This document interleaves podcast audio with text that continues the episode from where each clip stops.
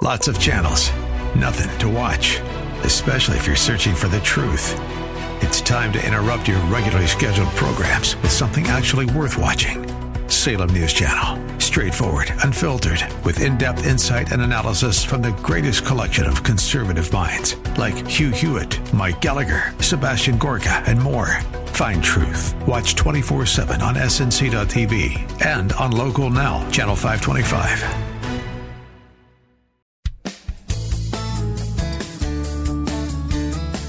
This is the Word to Stand On for Life with Pastor Ron Arbaugh. Your word is sharper than any two-edged sword. And it cuts deep into my heart. The Word to Stand On for Life is a radio ministry of Calvary Chapel in San Antonio. A live call in show here to help you answer your questions about the Bible and how to apply the Word to your daily life. For more information on Calvary Chapel, visit our website, calvarysa.com. Get your Bible questions ready and call in now to 210 340 9585. It's The Word to Stand On for Life with Pastor Ron Arbaugh.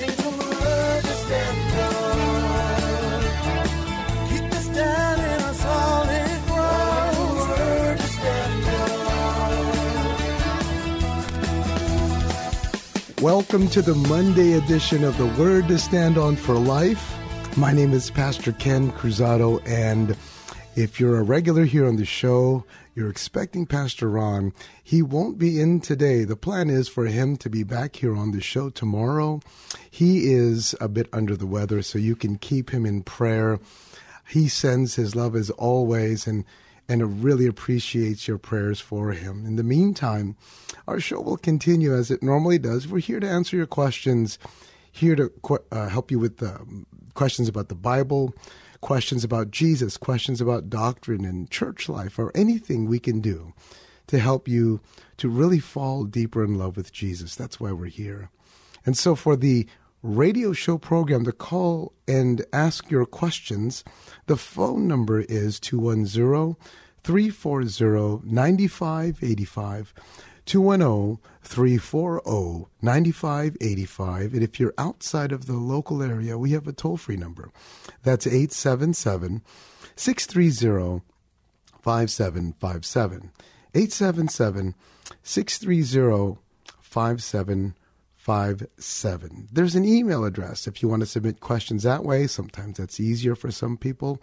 You can send an email address, an email to questions at calvarysa.com. That's questions, it's plural, at calvarysa.com. Once again, we have our church app. You can ask questions there. You can also listen live on the KSLR app. It's much easier, especially if you're driving. There's a button at the top. It'll connect you right to the studio. You can ask your question on the air.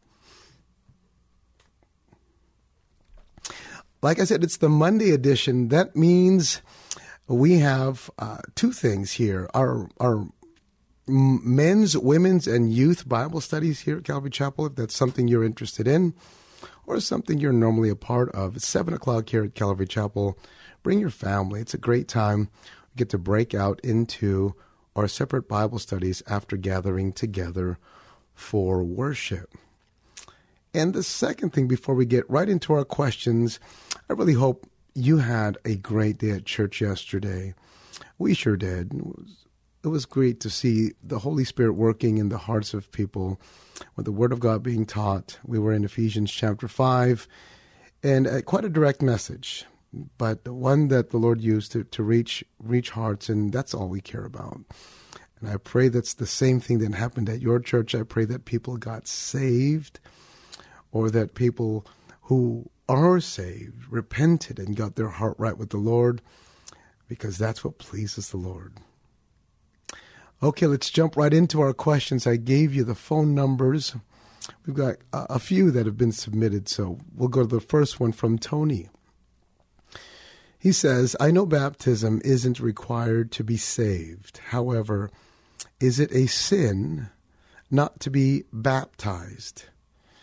Uh, Tony, the answer is it's not a sin to not be baptized, but you should be baptized. The reason why we should be baptized is because if you are a born again Christian, Jesus says, This is what I want you to do. And so there are two ordinances in the New Testament for Christians, New New Testament born again Christians. An ordinance in the sense that this is something Jesus has told us to do or the church has demonstrated that that they do. And uh, one of the things is the Lord's Supper. We celebrate that together uh, here at our church. We do it on a communion Sunday, uh, which happens to be the first Sunday of the month. How a church does it doesn't really matter, but that's one of the things that we are commanded to do. The second thing is baptism. Now, again, this isn't something where we have uh, every month for baptism, at least at our church. Some churches, maybe they have it more often, but we simply don't have the facilities to do that. But when we do have the baptism, sometimes uh, we have it every summer, but when we do have it, uh, we do it because this is what the Lord said to do. So, what we always do, Tony, is encourage people. If you are a born again Christian, then why not take the opportunity? Not because you have to, but because you get to the opportunity to publicly declare what God has done in your heart. That's really what baptism is. It's not something that we should think about that's a requirement to get saved because that's not what the Bible teaches. But if we are already saved, it should be our natural inclination to want to obey Jesus. That's what I want to do. That's what we should want to do. And so when His Spirit lives in us, He moves us to obedience. And Jesus says, Yes, Tony, if you're a believer, you've placed your faith in Jesus Christ, then get baptized. It's the outward expression of an inward reality, an outward expression of an inward reality. Thanks for your question, Tony. Uh, the next question is from Anonymous. Anonymous asks, Where was Jesus during the three days that he was dead? Anonymous, this is a question that we get pretty often. Uh, and, and the answer is actually, actually given to us in Scripture. Uh, if you look at Ephesians chapter 4, I think it's in the ninth verse. There is a there is a parenthetical.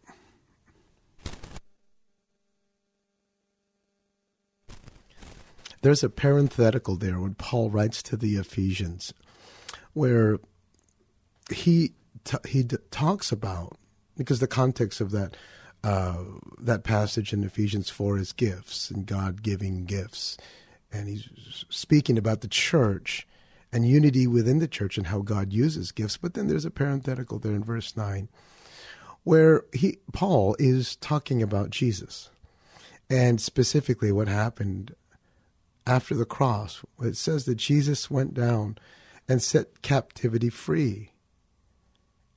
And and uh, Peter gives us a little bit more information talking about the same thing uh, in First Peter chapter three also yeah, that was Ephesians 4. This is 1 Peter 3. And Peter says that uh, he Jesus went down to proclaim to the captives, to those that were in disobedience. So what he, what happened was that Jesus went down to the place of Hades, not hell, but Hades. And in Hades, the place of the dead, there were two compartments. We learned this from Luke chapter 16 also. And one compartment would be called uh, the place of promise or Abraham's bosom. And that's the place where those who died believing in God prior to the cross would go to wait. And on the other side, there is the place of torment. Not hell, but it's torment. And and once you're there, there's no crossing over. That's what Luke chapter 16 reminds us of. So, in the section called Abraham's bosom, when Jesus died, he went down to set captivity free. The people that were waiting in Abraham's bosom today are no longer there because Jesus set them free. He also went to go proclaim victory to those that were on the other side.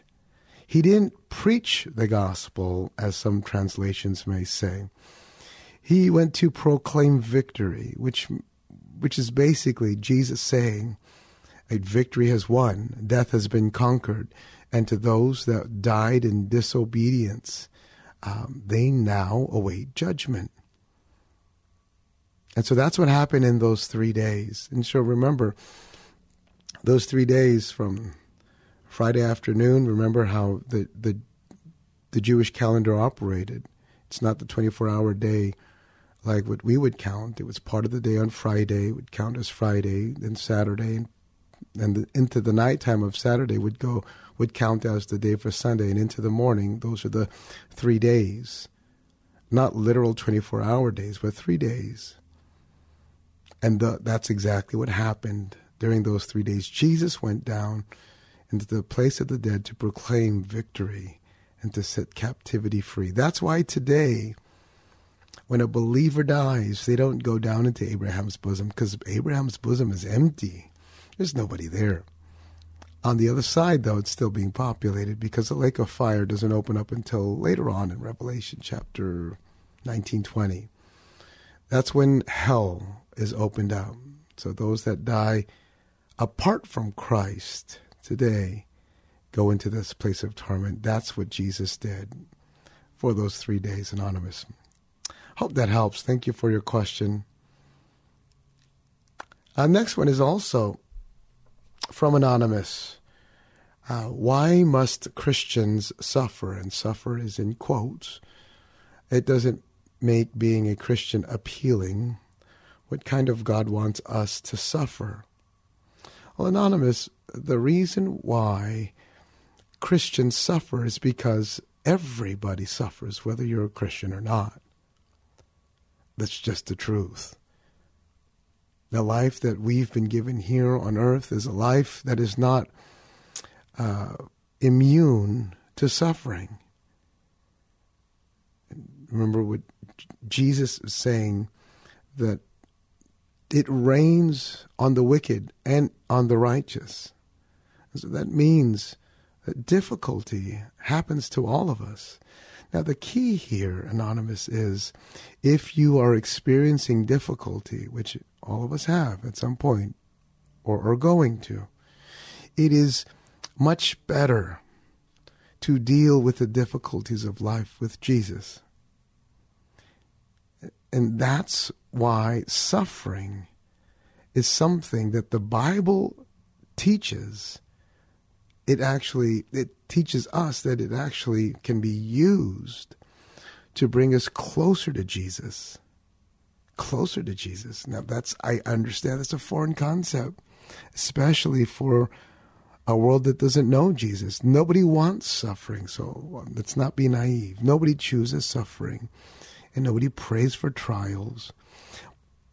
But Paul reminds us when he writes to the Philippians in the third chapter this beautiful thing about suffering is it doesn't feel good.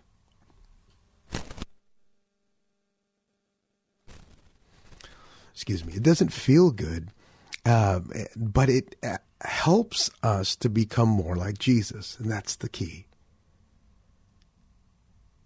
And in that third chapter of Paul's letter to the Philippians, Paul would write that he wants to know Christ. Now, this would be a man who, in, in the entire world, there would be nobody that knows him more.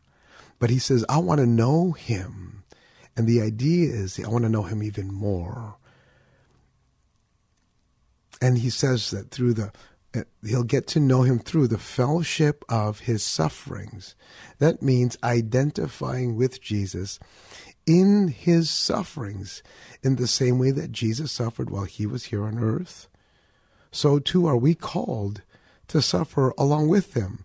But the good news is, Anonymous, is that Jesus doesn't leave us all alone when we're suffering.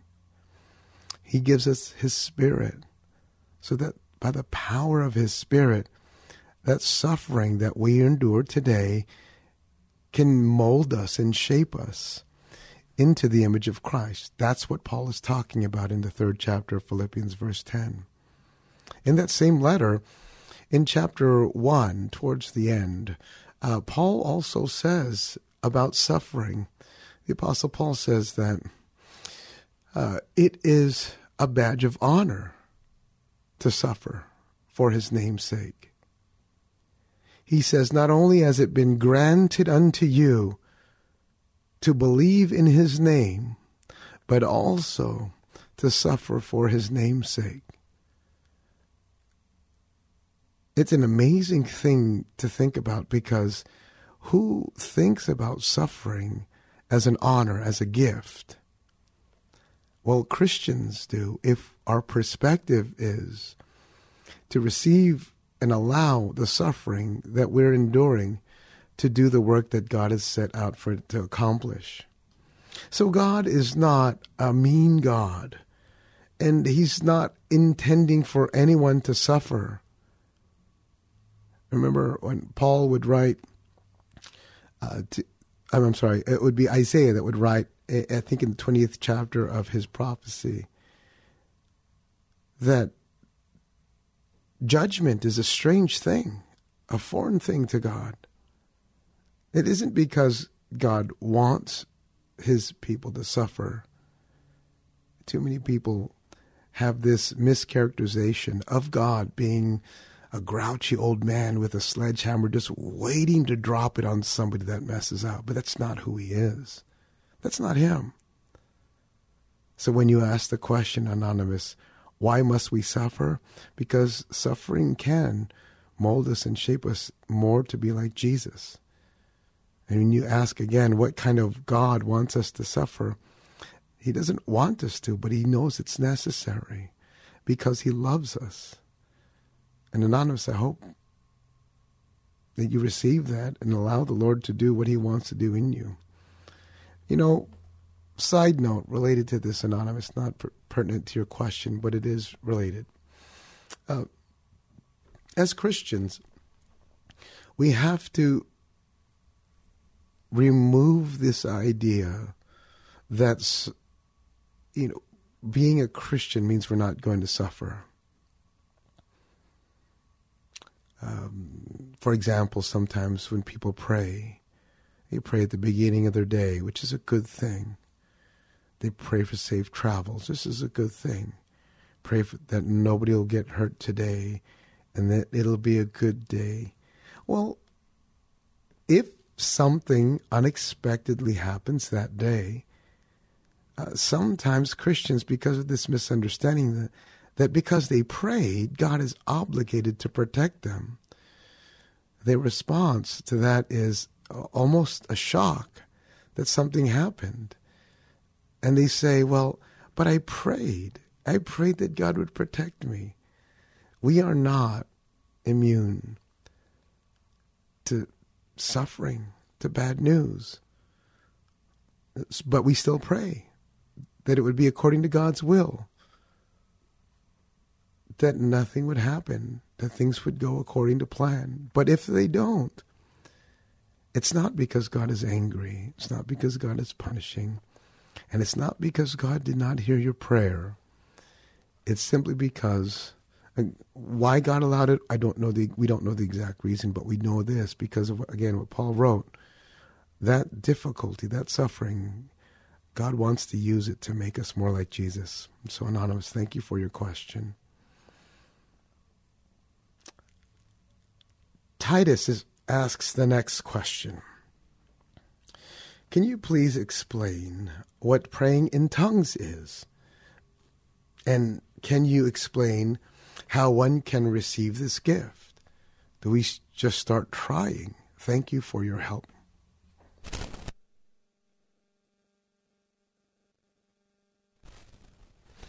Uh, um, Titus, that's a good question. One of the things that I want to help you understand uh, is is sort of this mysticism that comes with tongues among some Christians. If we look at Paul's letter to the Corinthians, um, the, and you look at the section focusing on spiritual gifts, chapter 12, chapter 12, and, and into chapter 14, where he talks about using your gifts within the corporate body. Um, these gifts, so let me take a step back. God gives gifts for the edification of the body. He gives gifts that we could use our gifts to build one another up. And so, uh, whenever you have a perspective like that about gifts and what they're used for, one thing you'll know for sure is this God does not give us spiritual gifts to draw attention to ourselves. He doesn't give us spiritual gifts so that we could put on a show. He doesn't give us gifts so that we could financially profit from them. What he does is he gives us gifts for the specific purpose of edifying and building up the body. Now, when it comes to tongues, tongues is the least among all the gifts, Paul says. The reason why it's the least among all the gifts because it's something that is individual. Well, there's two parts to this. The reason why tongues is something that is beautiful, even if it would be the least among the gifts, is because the gift of tongues allows us as believers to pray in a way to God that only He can understand. I understand it's weird and it might be foreign to some. It's just not normal.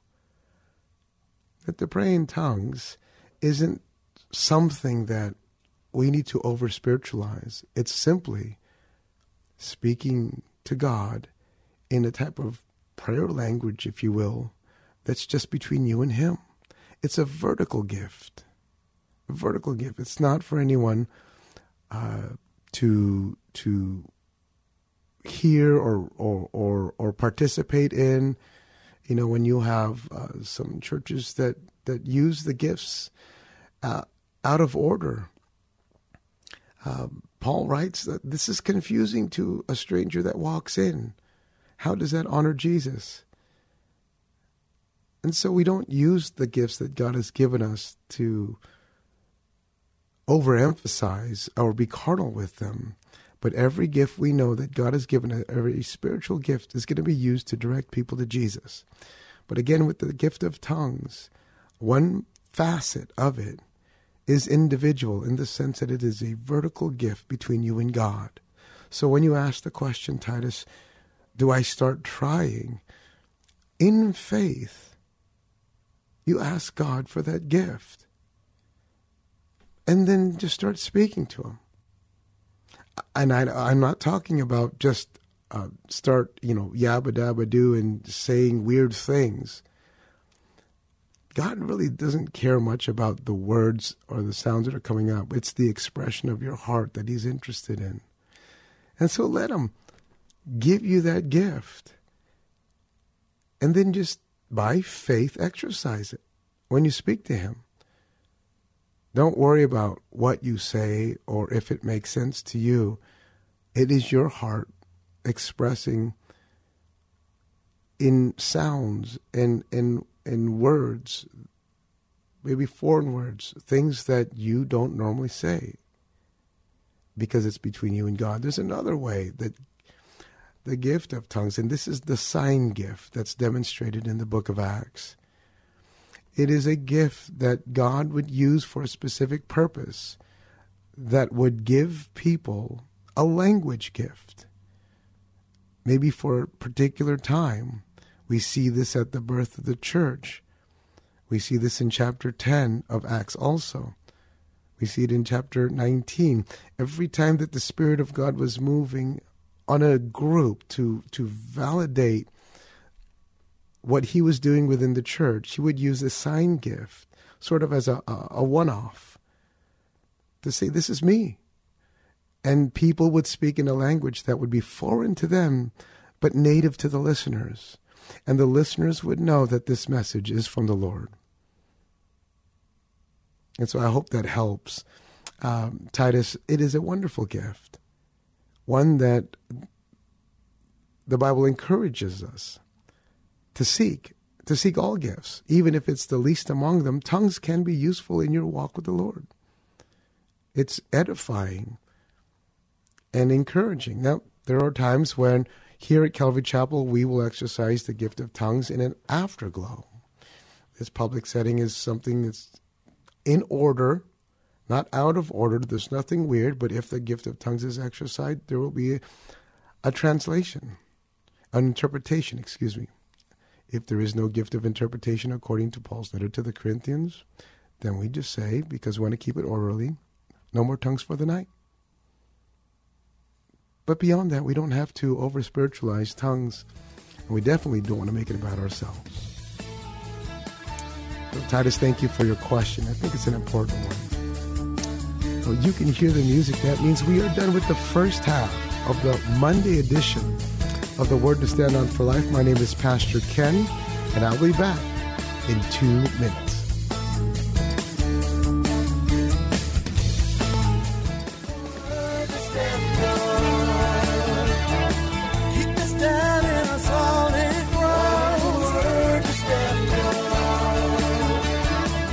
Welcome back to the Word to Stand On for Life. We're taking your calls at 340 9585 or toll free 877 630 KSLR. Now, here's Pastor Ron Arbaugh. Welcome back to the Monday edition of the Word to Stand On for Life. My name is Pastor Ken. I'm filling in for Pastor Ron today, who's feeling a bit under the weather, so you can keep him in prayer. The plan is for him to return back here on the air tomorrow, um, but we'll see what the Lord does. And so, in the meantime, I want you to know our show continues as usual. We're here to take your questions, questions about the Bible, questions about Jesus, questions about doctrine, anything we can do to help you. So, the quickly, I'll give you the phone numbers and then we'll move on to our questions. 210 340 9585. 210 340 9585. The toll free number is 877 630 5757. 877 630 5757. I want to go to our email inbox. We have one that was submitted by Ray Ray. Uh, this one is addressing Pastor Ron, but I'll go ahead and take it. Uh, Hi, Pastor Ron. Can you make sense of Matthew seventeen twenty one? Not being in a lot of the newer versions of the Bibles. People are saying that the King James is the one we should be reading, but it is difficult for me to read.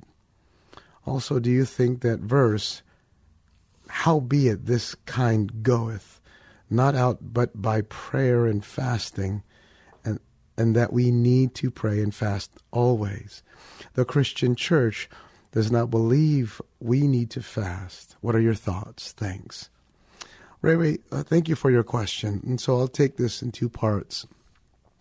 Uh, about Matthew chapter 17, here in verse 21, let me, just for context, this is about the demon, uh, the boy with the demon. But towards the end of that passage, towards the end of that passage, here's what verse 20 says.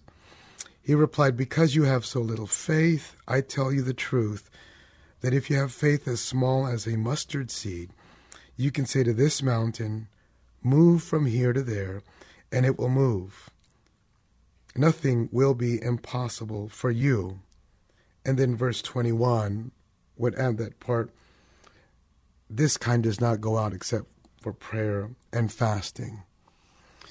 And and Ray Ray, one of the things that you um, we need to understand is is that the the the minor discrepancies among Bible versions um, are insignificant in the sense that they don't change the story. But to your question, the reason why this verse that highlights or emphasizes the need for prayer and fasting is because it's simply not in the manuscripts that the modern translations would use.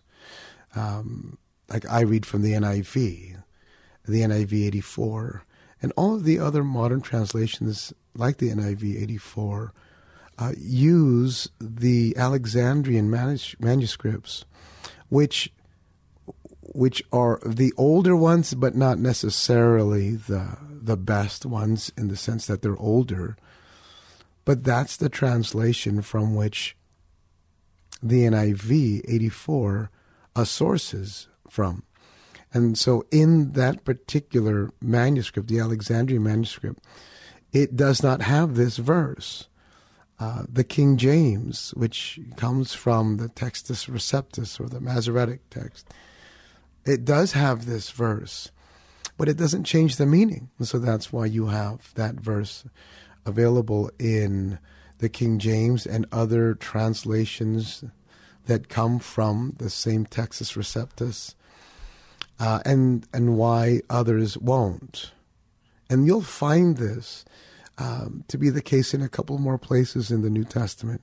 Again, it doesn't change the meaning of anything, but it's simply the translators being honest with the, the source manuscripts that they're working from.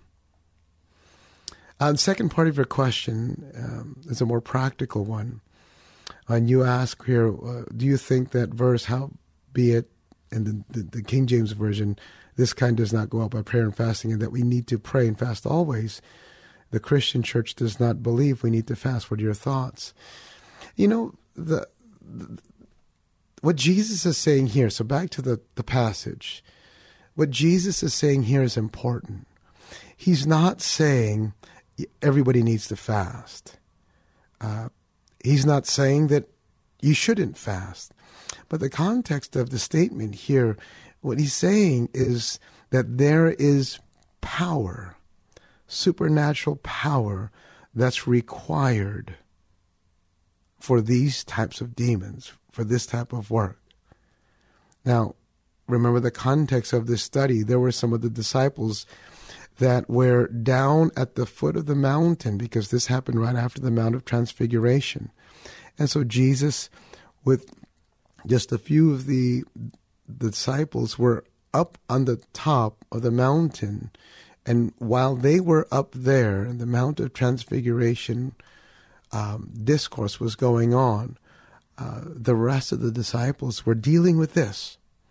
And so Jesus comes down from the mountain with uh, Peter and John, and, and then they, they come down and see that this argument is going on. And so Jesus is speaking to the disciples that are there because they're asking, why, why didn't it work for us? Why, why, why did we do the exact same thing that you did, Jesus, but we couldn't cast this demon out? And that's why he's saying this kind requires supernatural power. Fresh power is the key and and I think the application here for us, uh, Ray Ray, is that uh, we can't robotically and mechanically go through things and do things without the power of the Holy Spirit. Everything we do must be bathed in prayer, and everything must we do must be powered by the Spirit. And so, uh, what Jesus is emphasizing here is, guys, uh, the reason why it didn't work out for you is because the way you were trying to do it was wrong. You need fresh power. And so, fresh power doesn't mean you have to fast to get fresh power. It, uh, it, it, he, he is describing what they would have done in their day. But the key is that being with Jesus, being with Him today, is how we get that fresh power. So I hope that helps, Ray. Thank you for your question. Let's go right to our phone lines. We have Scott on line one. You're on the air. Hey, Pastor Ken. How are you this afternoon? Scott, I'm doing pretty good. I don't sound 100%, but I feel great. well, you sound like a little bit like me, kind of having a little bit of sinus or congestion with the weather change. That's so exactly it. I, I kind of have like three questions. I'm going to try to get them all out to you. Um, one of them may kind of depend on what your answer is to the other one. So, but uh, Okay. um, first off, um, I've I've heard it and I kind of agree with it, but I don't know that it's um, the correct way of saying it or not. But um, like when a woman tries to um, to to be the head of the household, she's not taking the husband's position; she's taking Christ's position. The way that I've heard that, and it makes sense because she's trying to be head over the man. And uh, then the other two questions, one of them is kind of dependent on that, on how you on how you answer that.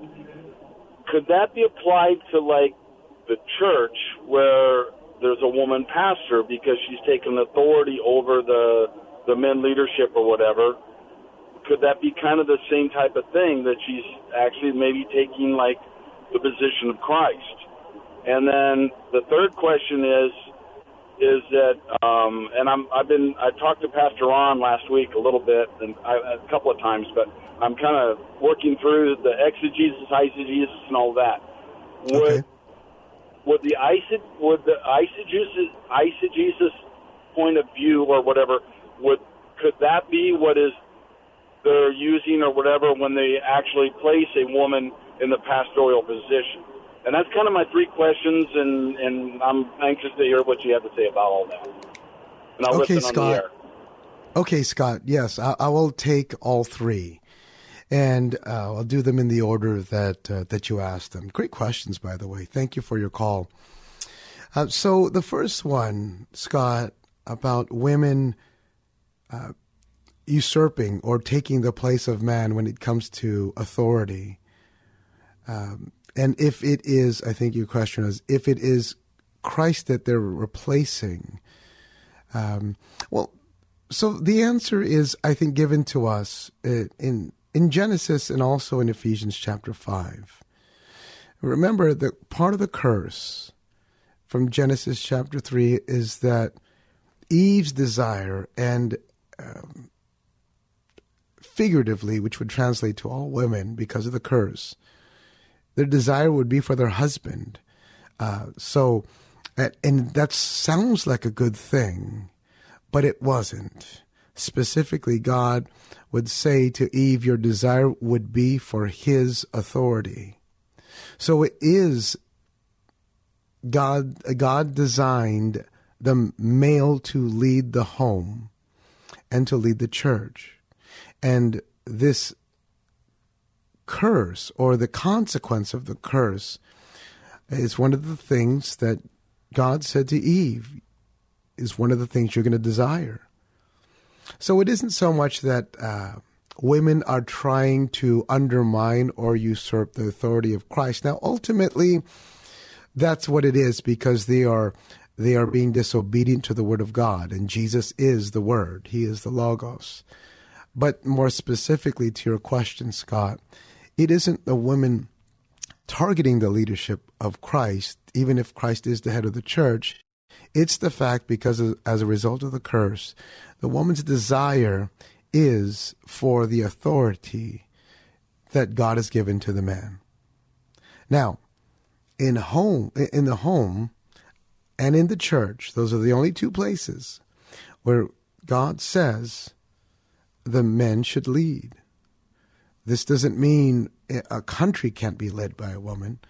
This doesn't mean that women can't operate in uh, CEOs or or in government or anything like that. But in church and in the home, the men are to lead. Now, second part of your question, does this translate into uh, within the church, women, specifically about women being pastors? Well, it does. It does. Um, because again, these are the natural desires for women. Women, because as a result of the curse, they will desire that authority that God has said is reserved for the man. And we see that at home, and we see that within the church. And both are in direct violation of what the scriptures say. I know that may upset some people, but that's just what the scriptures say. And because this is what the Word of God says.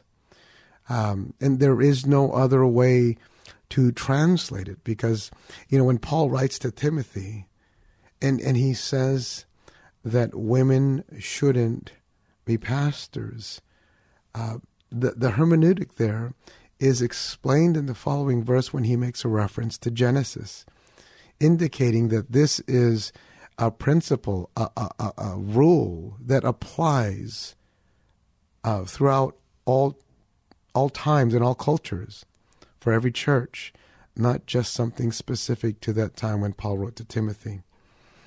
And the third part of your question, uh, eisegesis versus exegesis, you know, yes, you know, I so just for a clear definition, Eisegesis is when we read into. That's where the the the prefix, the Greek prefix eis means e i s means to go into.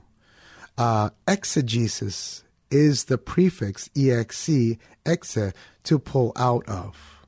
So when you have eisegesis versus exegesis, eisegesis means you're reading into the scriptures. Exegesis means you're pulling out from the scriptures. And the way that I like to describe it, uh, Scott, is is like this in in, in very basic terms.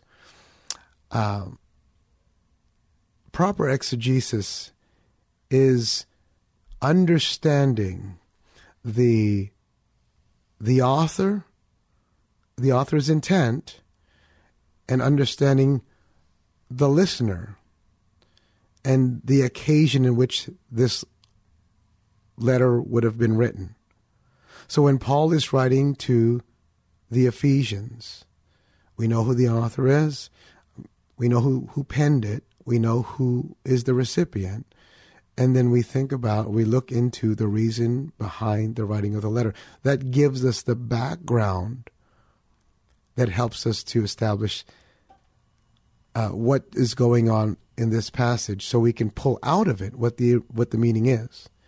In other words, we look at the then and there so that we can apply the here and now. Then and there is the exegesis. Then and there. What happened back then? What would it have meant to the listeners back then? And from that, we can glean what the application of that passage is here and now. The problem with eisegesis is they skip to the here and now. They take something like what Paul would write to Timothy about, um, you know, women being pastors or not being pastors, and and say, well, that doesn't apply because they jump to the here and now. This is, you know, women's lib, and this is equal rights, and this is a time when, you know, women can do anything that men can do, which may all be true. But according to God's economy, the one thing that they cannot do is be pastors. And so that's a form of eisegeting into the scriptures. Not the most common way of eisegeting. Usually, eisegesis is related to uh, end time events, reading, you know, taking the headlines from the newspaper and reading that into the scriptures. But it's uh, essentially pulling out of it or, or putting into it a meaning that is culturally relevant today. That's eisegesis versus the exegesis is pulling the simple meaning out of it, what was meant back then and there. And how do we apply it to the here and now? So, Scott, I hope that helps. Uh, I appreciate your questions. I did hear you call last last week with Pastor Ron and you always ask good ones. And so thank you for that. Let's go back to the questions that have been submitted. The next one from our email inbox is from Jason. He says, I have had trouble understanding the fruits of the Spirit. I believe this refers to living in the Spirit and a personal relationship with Christ. But I've always wondered if it may depend on how many people I have led to the Lord. For example, the parable of the ten servants in Luke chapter 19 mentions specific numbers that they earned with the minas. Also, on a side note, if I may, I believe Jesus is speaking of himself returning as a, as king, but describes himself as reaping what he has not sowed. What does it mean to put the mina on deposit? Thank you so much for your ministry. I am very excited about the new building, uh, and I know that God will bless many people through CCSA and what you guys do with it. Uh, okay, well, thank you for your question. Uh, Jason, I'll take this in, in two parts. I'll take this in two parts, and I think I can help provide some clarity here. Uh, when it comes to the fruit of the Spirit, it really is as simple as what God produces in us when we're with Him. That's the fruit of the Spirit from Galatians chapter 5. We look at these fruits, and, and, and I want you to notice something, Jason. The fruit is singular, at least the way that the word, the noun is used there, it's singular, but it's made up of these nine different facets, nine different gifts, if you will. But the fruit of the Spirit is love. That's the first one. And all of the things that make up love follow joy, peace, patience, goodness, faithfulness, gentleness, and self control. Uh, and all these things are given to us when we are with Jesus. They're not given to us when we earn things or when we do good things. So I want to help you understand that the, the gifts of the Spirit or the fruit of the Spirit is given to us sort of as a natural byproduct of just being with Him. It's sort of like when you have a, a big, strong magnet when I was a little kid, I used to pull apart speaker boxes and I would look at the, the big magnet on the back of a subwoofer. And I remember playing with it and uh, little things like metal items like paper clips, and I would uh, let them stick there. Well, if you imagine that big magnet being Jesus and you being that little paper clip, when that paper clip is attached or connected to that magnet, the contact area, the surface area, and and uh, over time equates to some of those magnetic properties being translated over to the paperclip. That's why you can, after some time, pull that paperclip off and you can see it'll be attracted to other pieces of metal. Well, it's the same thing with Jesus. The more time you spend with him, the more you become like him. And when it comes to the fruit of the Spirit, these are simply evidences of you being with Jesus. You will be more loving. You will be more joyful and more patient and more kind.